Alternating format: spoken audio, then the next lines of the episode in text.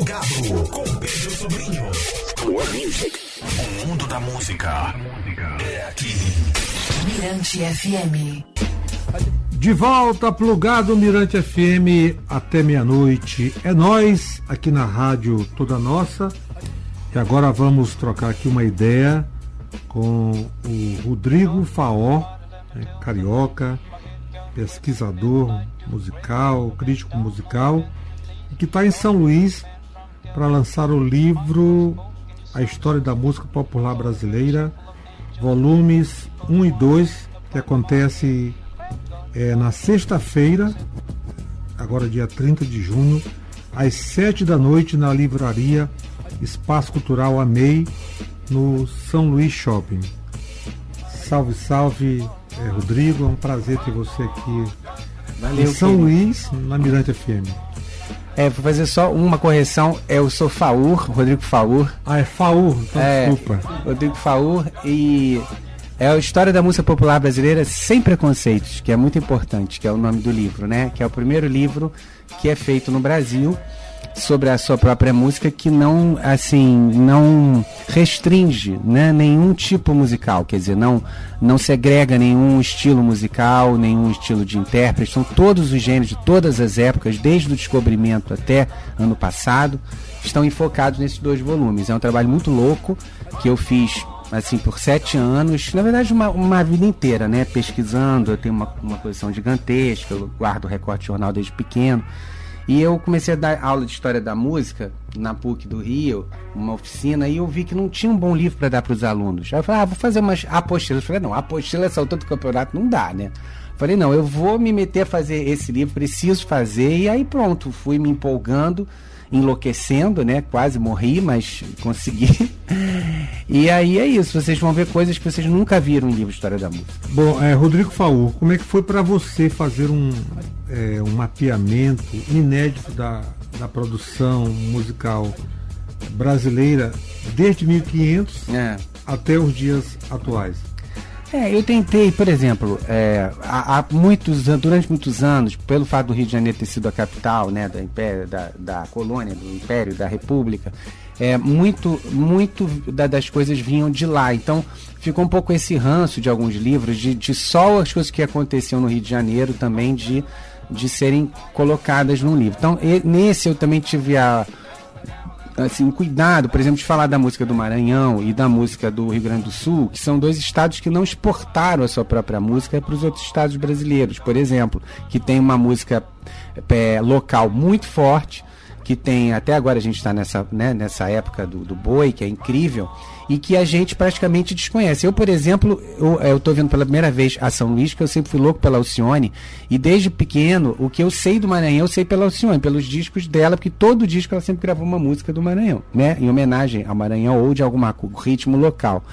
Então, é, eu falei, pô, se eu for fazer um livro, eu não posso deixar isso de fora. Então, por exemplo, a música do Pará, a música de Pernambuco, a música do Maranhão, a música do Rio Grande do Sul, algumas coisas até da música paulista, tipo punk rock, a va- a vanguarda paulista, que também não foi para os outros estados brasileiros quase, também estão no livro. A dance music nacional, né, por exemplo, a, quando isso, os DJs começaram a entrar, isso também nunca entrou em livro de história da música, né? O brega de todas as épocas, a música também que foi para fora, né? Porque a- o Brasil hoje tem uma música muito bem popular zona, né?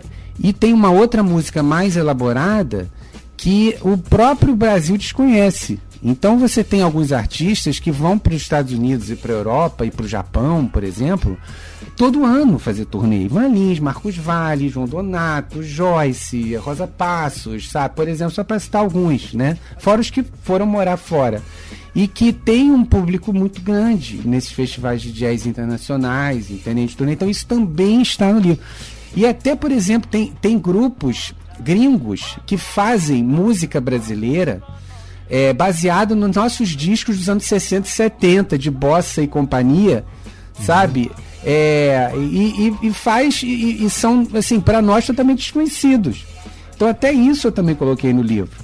O intercâmbio também com Portugal, que é uma coisa fortíssima que nós tivemos desde Esquia Gonzaga, quando ela foi fazer revistas né, em Portugal, e descobriu nessa viagem que as músicas dela estavam indo para a Europa sem a, autoria dela. E aí ela se engajou na fundação da primeira sociedade de direitos do Brasil, que foi a SBAT, Sociedade Brasileira de Autores Teatrais, em 1917. Ela é uma das fundadoras. Depois é que vieram as outras, né, de compositores. Então tudo isso está no livro. Então é um levantamento realmente muito muito grande e inédito. Bom, você falou que o Maranhão está inserido, né, na, no, no livro A Sim. História da Música Popular Brasileira sem preconceitos. Então é uma oportunidade, além de lançar o livro é, em São Luís, é uma oportunidade também de você conhecer de ah, perto, mais de perto, né, exatamente. a, a cultura local, principalmente nesse momento aí, né? É, pois é, é muito rico, né? Muito bacana. O Brasil realmente tem uma música é muito, muito, muito diversa, muito rica. O meu objetivo com esses livros é justamente um público jovem também, porque eu, eu meu, meu tipo de escrita é muito simples, sabe? Eu, eu, eu escrevo como se fosse um bate-papo. E, e eu acho que muitos, até artistas da nova geração, se conhecerem esse livro, eles podem ficar curiosos em conhecer coisas até para melhorar o trabalho deles, entende? Para ter mais referências. Às vezes as pessoas têm mais referências de coisas que vêm de fora do que do próprio país por ignorância mesmo, porque o país, de uma forma geral, ele, ele não estimula a própria cultura às vezes, sabe? Ele, ele é omisso. Existe uma, um complexo de vira-lata do brasileiro, de só achar bonito que vem de fora sabe? E nós temos uma música que nenhum outro país tem. Isso eu posso dizer que não é uma, uma coisa assim, sabe? Ah, não, tá exagerando. Não. Se vocês virem o livro, vocês vão entender. É uma quantidade de gêneros, de ritmos, de intérpretes, de compositores, de poetas, letristas, arranjadores que nós temos, que é uma coisa realmente fenomenal. Bom, é, os seus livros, como você já falou aqui, né, que eles abordam todas as tribos da música brasileira, do brega Ao chique. ao chique, do experimental comercial, e sem centralidade no eixo Rio-São Paulo. É. Ele também é um, é um alerta da necessidade que a indústria da música, é, da mídia, enxergue a música produzida no Brasil dentro de um contexto mais amplo, federativo. É, assim, é claro que os donos do, do poder não vão ler o livro, mas eu acho que quem for interessado em música para entender, poxa, por que, que fulano faz um, um trabalho tão cuidadoso e não, e não toca em lugar nenhum e tem tanta dificuldade? Tem um epílogo no segundo volume, quer dizer, um pequeno capítulo no final do segundo volume, que eu explico essas transformações perversas da indústria fonográfica, entendeu? Que é tudo baseado no algoritmo, em algumas, em algumas tribos, em, em parada de, de, de Spotify e, e os interesses que estão em torno disso, entende? Quer dizer, eu não faço crítica a nenhum artista especificamente, que não é o objetivo de um livro de história fazer isso, mas achei importante que as pessoas entendam que nem tudo é natural sabe? Você não pode naturalizar certas coisas que acontecem no mercado da música como se fosse uma coisa natural, porque não é natural. Existem interesses por trás disso. Bom, é, dentro da música, dessa música brasileira rebuscada, sempre só se fala em Milton, Caetano. Aham, sempre os mesmos suspeitos usuais, né? É, e existe uma, uma produção é, independente da música brasileira também com, com muita Sim, exatamente. qualidade, uma- fazendo uma música bem rebuscada. O que, que acontece que essa música não. Ah, Aí vocês vão ter que ler, infelizmente, o epílogo, porque é uma. Porque é uma. Não é fácil de responder numa frase, entende? Como eu disse, são muitos interesses que estão juntos nisso. Então foi- eu fiz uma pesquisa profunda para poder explicar para as pessoas o que, que rola. Mas é, até mesmo o algoritmo da internet, né? Quer dizer, a internet por exemplo, alguns até artistas sertanejos, por exemplo, e, e de outro gênero de funk e tudo, conseguiram uma chance nas grandes gravadoras pela internet inicialmente, né? A Ludmilla foi assim, a Anitta foi assim, é, aqueles... é, o Luan Santana foi assim, alguns conseguiram. Aí depois eles foram para as grandes gravadoras. Hoje, se eles tentassem fazer isso, eles não iriam conseguir, a não ser que tivesse muito dinheiro envolvido. Essa é uma. É, é, um- é um pequeno bizu que eu posso dar, entende? Essa é uma das transformações, entendeu? E mas, mas assim, hoje também a música mudou muito, a música é de nichos, né? Então, é, às vezes é, até o século XX, você tinha um, um, vamos dizer, uma música como De Deixa a Vida Me Levar, do Zeca Pagodinho, que vai do jovem ao velho, do, do norte ao sul, todo mundo conhece. Hoje isso é a coisa mais difícil de acontecer, uma música assim agradar a todas as tribos musicais. Entende? Porque um vai achar que a música é meio brega, o outro vai achar que é não sei o quê, porque a música se segmentou. Então você tem um nicho que gosta de uma música pop romântica, um nicho que gosta de uma outra coisa, e, e por exemplo, a minha mãe não vai saber que existe um Johnny Hooker, por exemplo. Hi. Hi. Uh, uh, what's going on? Do you know my deacon? Yes, I know him. Let me tell you something about him. Oh, go ahead. Come on.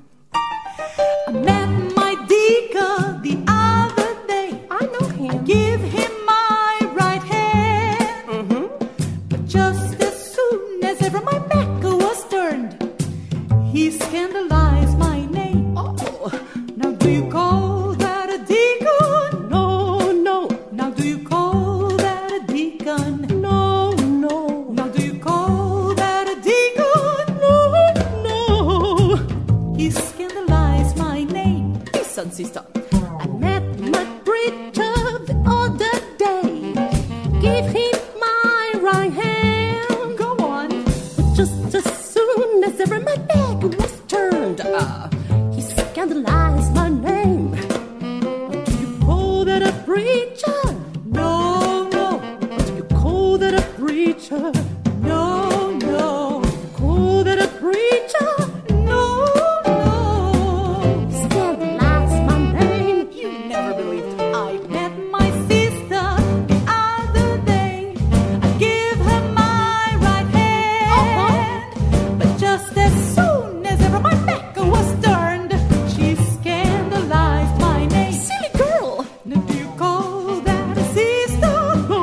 no. Now do you call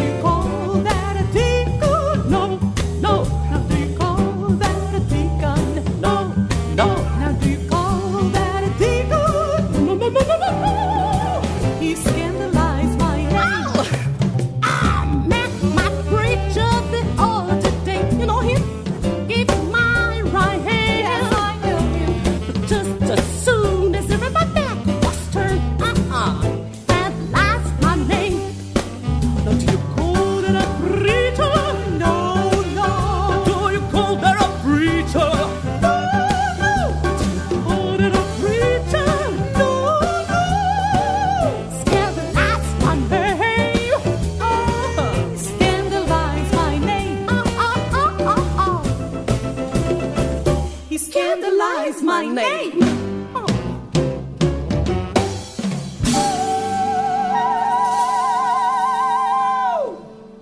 Thank you, sister. You're welcome.